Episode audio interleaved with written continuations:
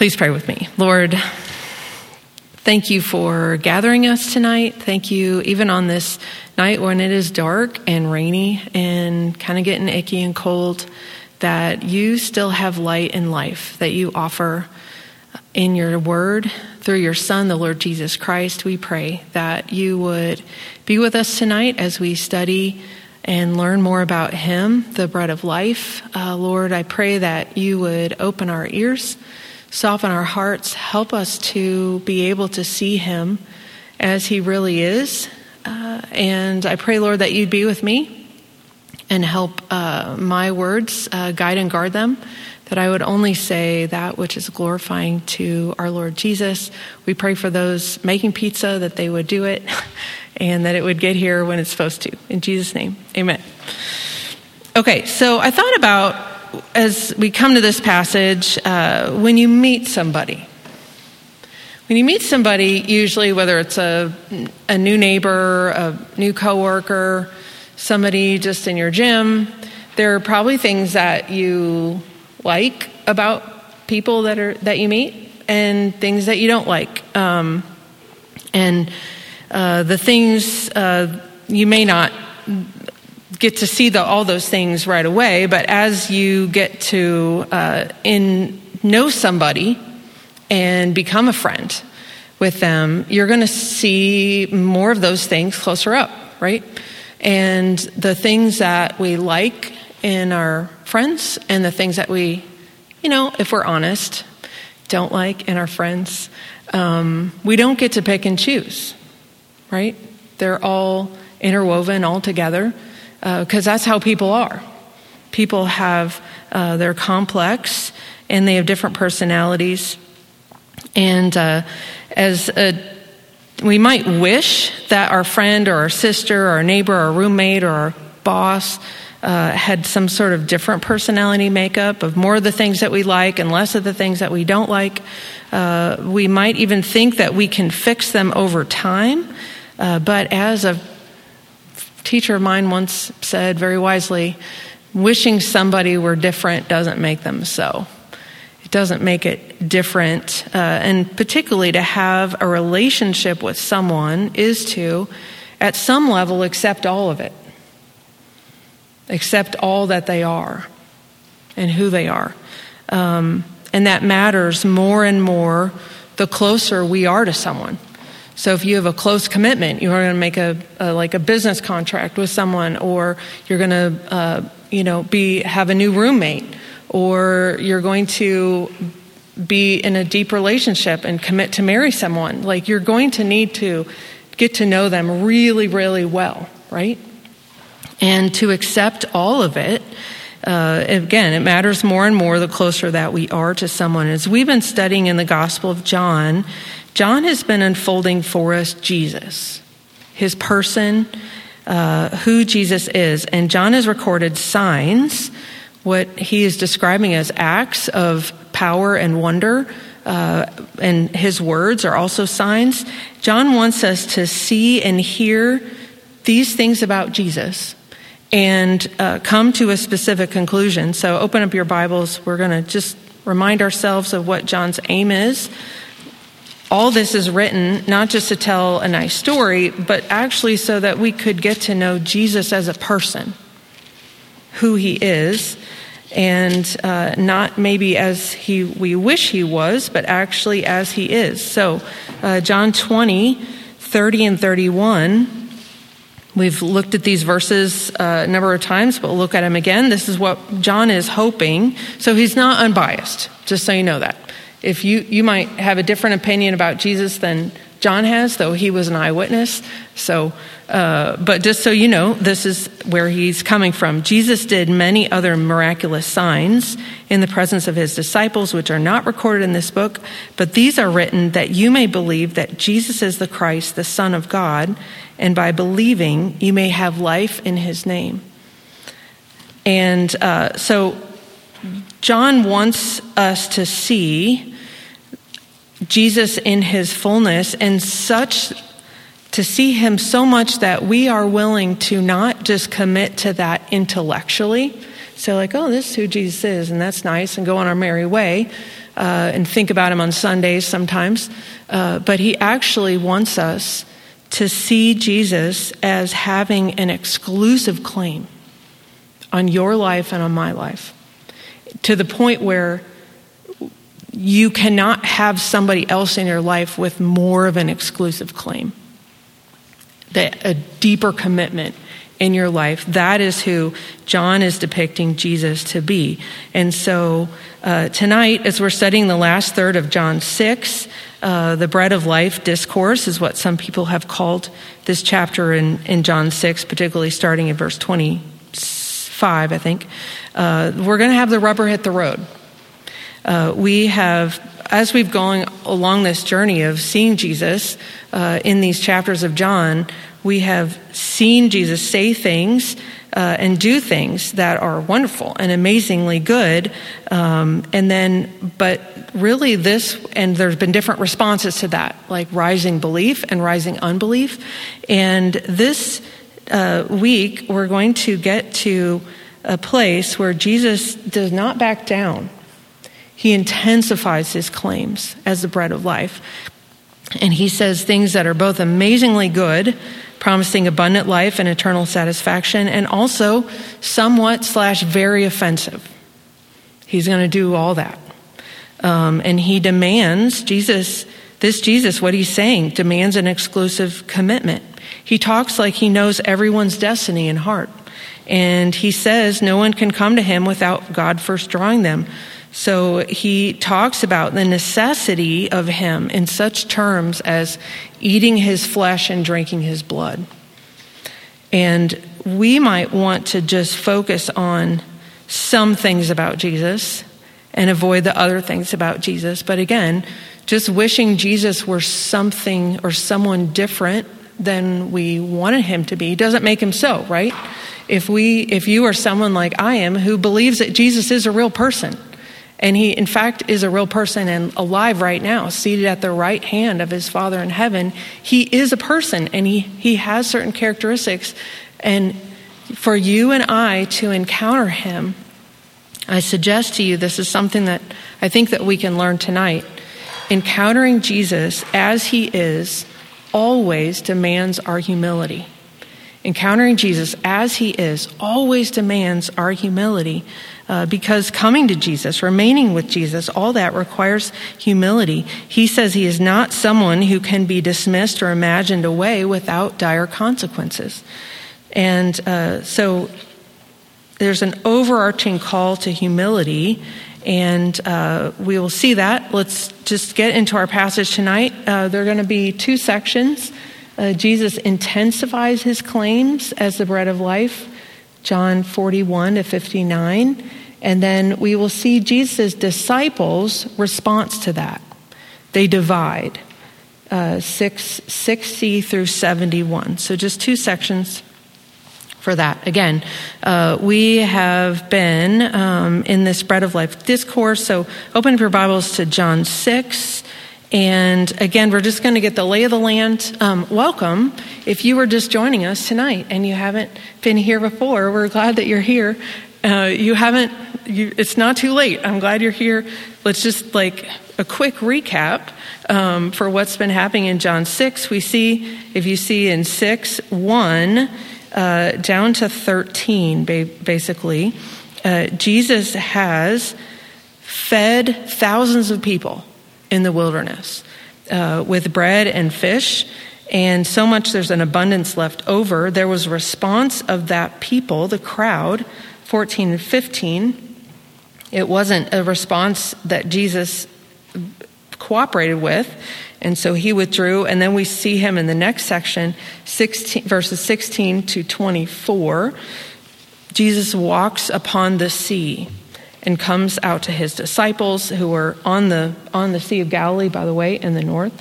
Uh, you can go there may not be super safe right now, but you can go there to Israel and see the Sea of Galilee. It's awesome. We'll also be in Capernaum, uh, and that's where they end up. This, it's a city on the northwest side of the Sea of Galilee in the northern section of uh, Israel there.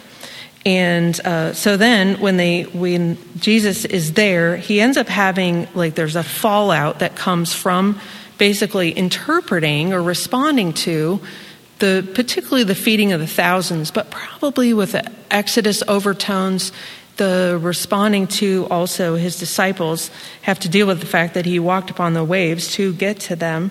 Um, so this is where we are in this section, and Jesus is claiming he's been interacting with the crowd. Uh, you can see that verse 24. Once the crowd realized that neither Jesus nor his disciples were there, they got into the boats and went to Capernaum in search of Jesus.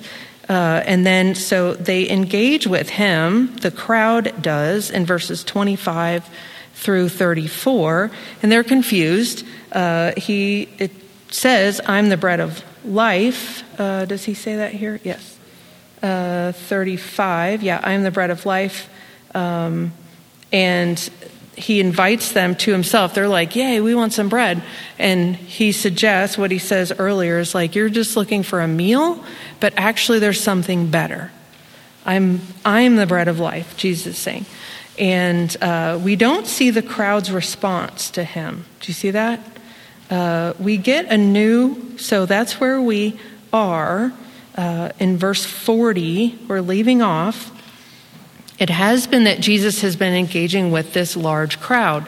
And now we have, by the way, 41 to 59, we have a new character for this section. Uh, at this, the Jews began to grumble about him because he said, I am the bread that came down from heaven.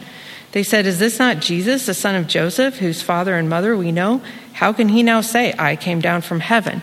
And so, uh, just to pause a little bit, um, the Jewish leaders, these are probably Jewish leaders, not like every Jew collectively, because many of the people in the crowds were Jewish, right? And his disciples were Jewish. So, but in the, we have seen what John calls, John's narrator calls the Jews, uh, as back as early as chapter one, they came out. There was a delegation. They interrogated uh, John the Baptist in 119. And then we see them next in uh, chapter 2, verse 18, the Jews demanded of him, What miraculous sign can you show us to prove your authority to do all this when he went in and, and cleansed the temple? And then we see them again. Uh, Nicodemus is a leader of the Jews, uh, verse, uh, chapter 3, verse 1. And then the last time we've really seen them is chapter 5, verses uh, 16 through 18. So I'll just read that because this is the tenor presumably, I don't know, were they part of the crowd? I'm not sure. John doesn't tell us, right? Uh, but they are a different, they're coming to him for different reasons, probably. So 5, 16 to 18, this is after Jesus healed a paralytic man. So because Jesus was doing these things on the Sabbath, healing a, I guess, not paralyzed, he was invalid man. Um, the Jews persecuted him. Jesus said to them, My Father is always at his work to this very day, and I too am working. For this reason, the Jews tried all the harder to kill him. Not only was he breaking the Sabbath, but he was even calling God his own Father, making himself equal with God. Okay, so that's kind of, we're picking up where that leaves off. So it makes sense then, if that's what they're like, they're just super mad to the point of uh, murderously mad, right? Trying to kill him because uh, they don't like that he's saying his Father is God. And so we have that uh, grumbling, the proudness that they have, the pride. They're, they're, most of the characters we've encountered in John have been taking Jesus' words literally, as you and I would probably have done too, right? But he is, has a deeper meaning. And so they're like, when he's talking about his father, like, wait, is this Jesus the son of Joseph? Whose father and mother we know. So evidently they were familiar with the northern uh, Galilee, the, these Jews. Um, and so, but because they know Jesus' earthly parents, or they're convinced that they do, that he couldn't possibly come down from heaven. And so the question that they're asking basically is in 41 and 50, 41 to 51, what Jesus responds to, wait a minute, where does Jesus come from? Wait a minute, where does Jesus come from? And so uh, they they are grumbling, and that grumbling, by the way, echoes it pulls another thread on this Passover Exodus uh, illusion that we've been hearing of Jesus feeding the, the uh, Israel people in the wilderness, and that's been talked about in the previous section. And grumbling is something that the Jewish people did when they were in, when they were in the desert. They grumbled because they didn't have water. They grumbled because they didn't like the food. They grumbled because they didn't want to go into the land that God had promised for them. And they were always consequences, well, often consequences for their grumbling. And so this word grumble kind of definitely aligns them more with that, that group of people than it would with, say, a, a group that is believing and trusting what God has for them, Moses or Joshua or Caleb. Um, okay, so let's look at Jesus' response. He basically, in this section, Jesus intensifies his claims as the bread of life. So they're pushing back on what Jesus is claiming to do and be. And he has, uh, there's two sections in this. Uh, the first is there, wait, wait a minute, where do you come from? How can you come from heaven? That's the first section that goes up to 51. And then the second one, these same Jews began to argue sharply among themselves and they're confused how, or I don't know if they're confused or not, but they're angry anyway. Um, how can this man give him, give us his flesh to eat? Okay, so sorry, that was a big. Um, hopefully, that's uh, giving you some framework because we're just sort of launching into this discussion. We kind of cut off at this weird point. So there we go. Okay, so Jesus, his response, part one, uh, you can see it's in three parts. Verse 43, he says, Stop grumbling among yourselves, Jesus answered. So it seems like he knew their hearts. He knew that they were grumbling. Um, the question is, and he moves on very quickly from that. He doesn't come back to the grumbling.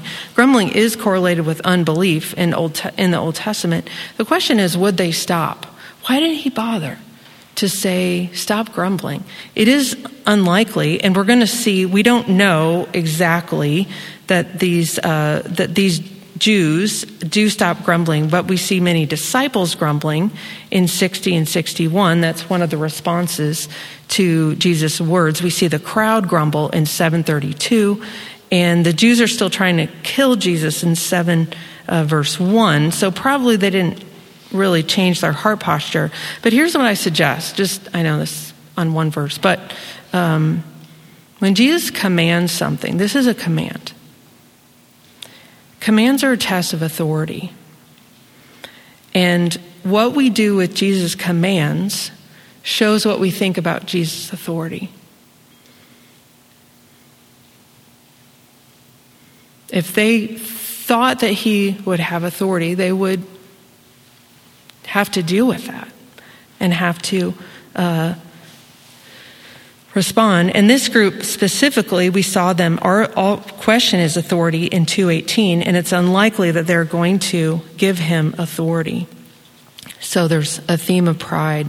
Uh, okay, so we see after that command, 44 to 47, Jesus elaborates what he's speaking on in 35 to 40. This is presumably what the Jews objected to. And specifically, it's the relationship that Jesus is having, uh, claims to have with, as the unique Son of God. Uh, he is the Son and God is his Father. And so he, he draws out these themes. Uh, again, like who will see and believe in the Son, really, he answers that. Um, and these are things that he had prompted before, uh, are only those drawn by the Father can see and believe that he is the Son. In verse 44, those who have heard and learned from the Father, in verse 45. And so, um,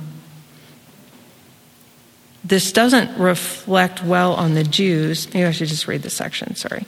Uh, Stop grumbling among yourselves, Jesus answered. No one can come to me unless the Father who sent me draws him, and I will raise him up at the last day. It is written in the prophets, they will all be taught by God. Everyone who listens to the Father and learns from him comes to me. So you see that there's a unity. You can't listen to God the Father, Jesus is saying, without listening and coming to Jesus the Son. Um, I say Jesus the Father, I meant God the Father. Um, and no one has seen the Father except the one uh, who is from God. Only he has seen the Father. I tell you the truth, he who believes has everlasting life. So there's only one who has seen God face to face in an intimate way, and that is Jesus, is claiming to be that one. And yet, uh, those you are not going to be able to see the Father unless you're willing to come and see Jesus. Seeing Jesus is seeing the Father because Jesus is God, and they they have such a close unity and intimacy. Uh, so, and then he goes on in, in these next verses, 48 to 51, he returns to the bread and eating metaphor, and he uh, says, I am the bread of life. Your forefathers ate the manna in the desert, yet they died. But here's the bread that comes down from heaven, which a man may eat and not die. I am the living bread that come, came down from heaven.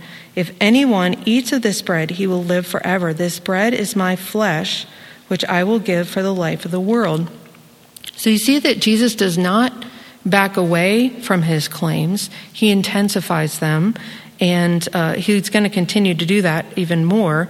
This is, he's aligning himself with manna that came down in the Old Testament um, from heaven, and yet he is saying he himself is the kind of spiritual food that gives and sustains spiritual life. So just as manna sustained their physical lives, he sustains spiritual life. But the food that Jesus is has such life giving, nourishing power that consuming Jesus in the spiritual way gives a spiritual life that never yields to death.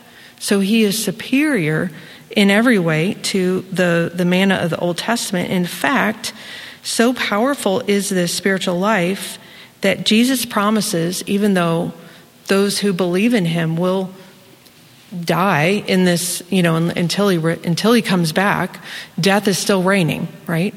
And so, uh, and yet he is promising that the end of all things, the spiritual life that Jesus gives in himself to those who receive him, uh, will overcome even physical death. And that's what he's saying. Uh, and he, like, see, end of 40, I will, uh, whoever it is the Father's will that everyone who looks at the Son and believes in him shall have eternal life, and I will raise him up at the last day. Okay. Um, okay, so the next section intensifies. The Jews began to argue sharply among themselves. 52. How can this man give us his flesh to eat? Things were probably going fine until Jesus said the word flesh at the end of 51. I mean, I don't know, they weren't going fine, but they got a little more intense, right? Um, and because he's, he's sort of switching a metaphor, because there's no time that a biblical author that I've been able to find talks about bread as flesh. Like, bread is bread. And that's kind of, you know, everybody gets it like it's a metaphor, but actually, Jesus has a, a physical body with flesh. And so this opens a different question to them. And so Jesus responds in a way that really uh, ups the ante. And it's, um, of course, they're taking him, he's speaking probably, I suggest to you, metaphorically. Uh, they're taking him literally, and yet um, maybe it's not exactly literal or metaphorical. So I just I'm going to read this section, and I just warn you. I just want to say, if you haven't read this before and you're just coming in now, I'm glad you're here there are some pretty, you know, you could be offended by this. It feels, it sounds kind of gross. Um, and that, I think that's the point. Jesus is trying to, he does not respect our sensibilities. He cares too much for us and our plight. The problem, the real problem that we have of being estranged from God, that He wants us to hear Him and uh, not just think everything's going fine. Um, okay, so Jesus said to them, 53, I tell you the truth, unless you eat the flesh of the Son of Man, and that's Jesus' uh, one of the terms for himself, and drink his blood, you have no life in you. Whoever eats my flesh and drinks my blood has eternal life, and I will raise him up at the last day. For my flesh is real food, and my blood is real drink. Whoever eats my flesh and drinks my blood remains in me, and I in him. Just as the living Father sent me, and I live because of the Father, so the one who feeds on me will live because of me. And that word is actually in Greek, it's very tactile, like crunch. It could be translated who crunches. Um, I mean, he's not, he's not like tiptoeing around. Uh, this is the bread that came down from heaven. Your forefathers ate manna and died, but he who feeds on this bread will live forever. Okay, so just a few thoughts on this. I know we need to move on. Um, but I suggest to you that Jesus does not mean this in the literal cannibalistic sense. Uh, how do we know that? Well, in John, uh, Jesus is confident of the eternal life, the life given to those who believe in him. You can read the, his prayer in John 17 and see that. And yet, in this, the narrative that John provides for us, no person literally consumes Jesus. His body is whole when, it's, when he dies and it's in the grave and he is resurrected and, it's, and he's intact um, in his new uh, glorified but still physical body. Um, or at least, yeah, it has physical characteristics because he can eat things. Um, and uh, okay, so number two, um, and so moving the from just bread into flesh and blood seems to shift the frame to sacrifice and foreshadow Jesus' sacrificial death on the cross as his atonement for the sins for all who would believe in him. And it does anticipate, I suggest to you, Jesus' language of instituting the Lord's Supper, Eucharist, or communion. Um, and so, if that uh, third thing, if the imagery is generally offensive to us, probably, it, I mean, it's kind of it is offensive to me. It's offensive to me to read it. Like you know, like it's very graphic. Um, if it's generally offensive to us, in our modern day sensibilities. I suggest to you it was specifically offensive to those people that Jesus was talking to, specifically the Jewish leaders who knew God's law, where not only was human sacrifice forbidden, but in Leviticus 17, God had specifically prohibited his people from eating blood. Why? Because blood had been set aside for a holy purpose. It was to preserve the relationship between the righteous God and his often rebellious people. And so I'm just going to read that as a background for you. Uh, Leviticus 11, I'm sorry, Leviticus, yeah, 11, starting in verse 11.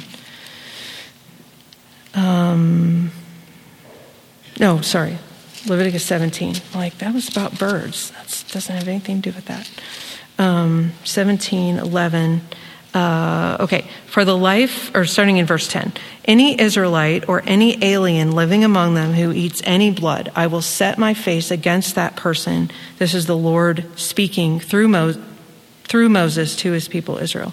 Um, I will set my face against that person who eats blood and will cut him off from his people. For the life of a creature is in the blood, and I have given it to you to make atonement for yourselves on the altar. It is the blood that makes atonement for one's life. Therefore, I say to the Israelites, none of you may eat blood, nor may an alien living among you eat blood. Any Israelite or any alien living among you who hunts an animal or a bird may, that may be eaten must drain out the blood and cover it with earth, because the life of every creature is its blood. That is why I have said to the Israelites, You must not eat the blood of any creature, because the life of every creature is its blood. Anyone who eats it must be cut off. So that is pretty clear. Do not eat blood. That is bad. It's reserved. It's not because it was bad for you. Maybe that's true. I don't know hygienically. But the reason that God gives there in Leviticus is because it is holy. It is for you to make atonement before me. And uh, so I suggest to you uh, that to push into that idea, um, even the, if we're thinking about the Passover sacrifice, which may be in frame, and I'm glad our, our lessons took us there, the lamb's blood was never consumed. It was rather used symbolically to cover the doorpost of the, or the doorway of the house, symbolically saying everyone who's living inside this house is covered with the blood, the sacrifice blood. But to push into that idea behind Leviticus 17, Jesus' life is in his blood.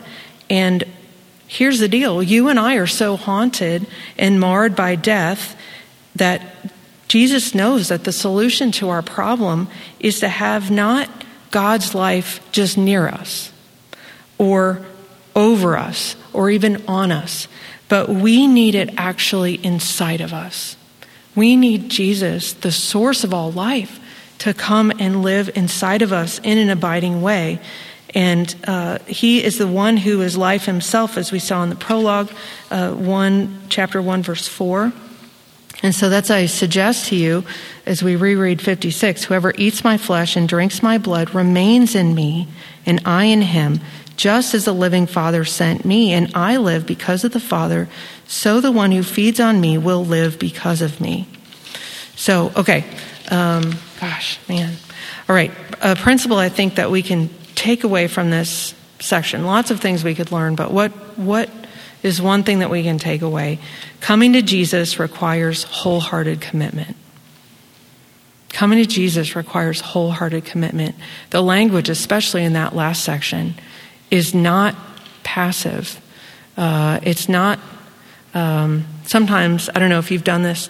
Uh, I've been I went to a, ta- a tapas. I don't know if I'm saying that right. Restaurant once, which was awesome, and you get to go and like select the different things that you like, and they're all like little things, um, and that's great. You can try a little bit of this, a little bit of that. Um, maybe uh, I've gone through the drive-through. You've gone through the drive-through, probably. Um, that's a way like we get food all the time, right? You stay in your car. Um, they take your money, you check the bag and make sure they got everything right, and then that you wanted, and you take it away with you. Um, and there's very little relational commitment with both of those things. And I suggest to you this is not the way that God invites us to eat at his banquet. He is not wanting a relationship with us where we get to stay in our cars, metaphorically, and just drive through and get a little Jesus, and then we're, we're on our way. That's great. Uh, the Son of Man is uniquely approved by God the Father as the source of eternal life and nourishment. Jesus is willing and able to supply abundantly all we need to live. Um, and if we don't have Him, we are facing eternal death. He's our only option. Um, but he doesn't, Jesus doesn't, God doesn't operate in ways that where we can keep God at a safe distance. Where here I am and I can roll up my window and the, you know roll it down when I need it and drive through and get what I want, or just order a little bit of that, a little bit of this, um, share our menus, whatever. Uh, to come to Jesus, to be nourished by Jesus, is uh, not transactional. It can't be earned. And in fact, it is a lifelong, wholehearted commitment. His blood and his flesh have to be in you and me in order for him to remain in us. Um, and what does that mean? I'm excited for you to go into your groups and talk about that. Um, but that's a covenant relationship. He's calling us to be in relationship with Him, intimate. And I'm, uh, I'm guessing that if you're like me, this exclusivity that Jesus demands, the intimacy, is uncomfortable. I don't like that. You know, if I'm honest with myself, there are parts of my heart that don't like Jesus pushing himself into every part of my life. Um, even though that's such an amazing promise, right, that he gives us. So, uh, application for those of us who've made the commitment to Jesus already, and I'm assuming many of us in the room are like that. Coming to Jesus requires a wholehearted commitment. That's meant leaving other commitments behind.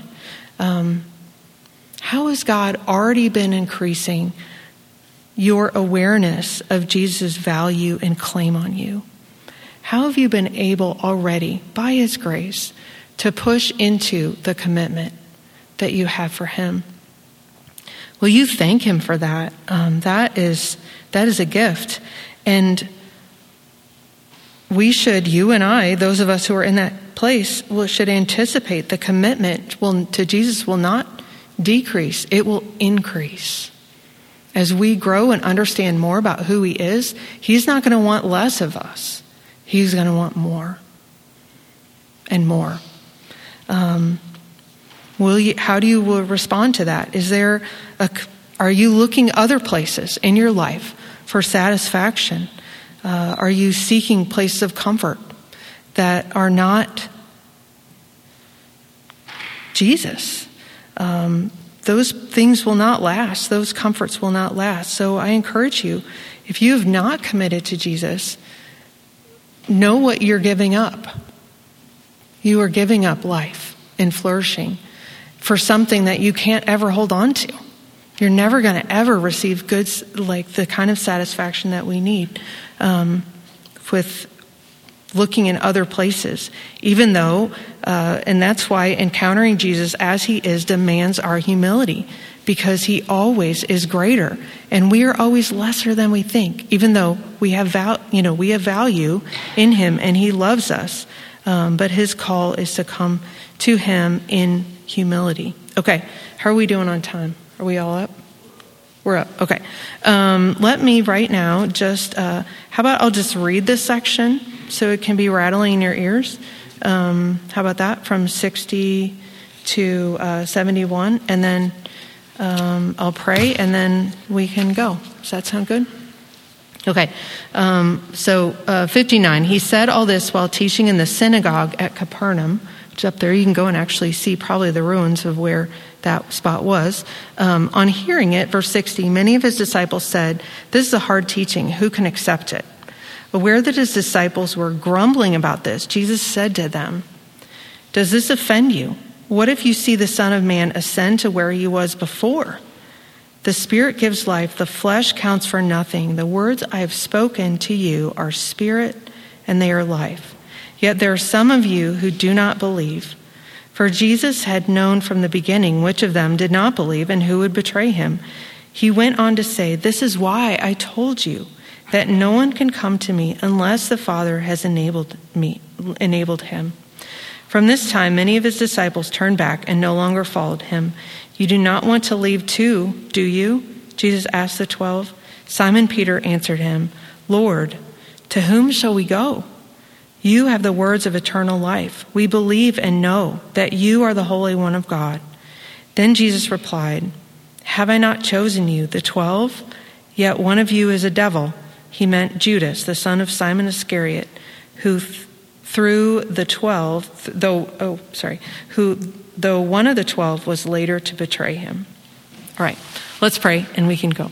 Lord, uh, thank you for your word. Thank you that you love us and you call, you know what is best for us. You pursue us in all of our uh, vain efforts and our pride. Uh, Father, would you continue to soften our hearts that we might see Jesus for who he is and respond humbly and rightly and receive the joy and the life that he has um, in increasing amount. Help us in the places where we are still wrestling, where he is, his words still offend us, Lord. And um, we pray that you would be with us as we eat and that our conversation would glorify Jesus. We pray in his name. Amen.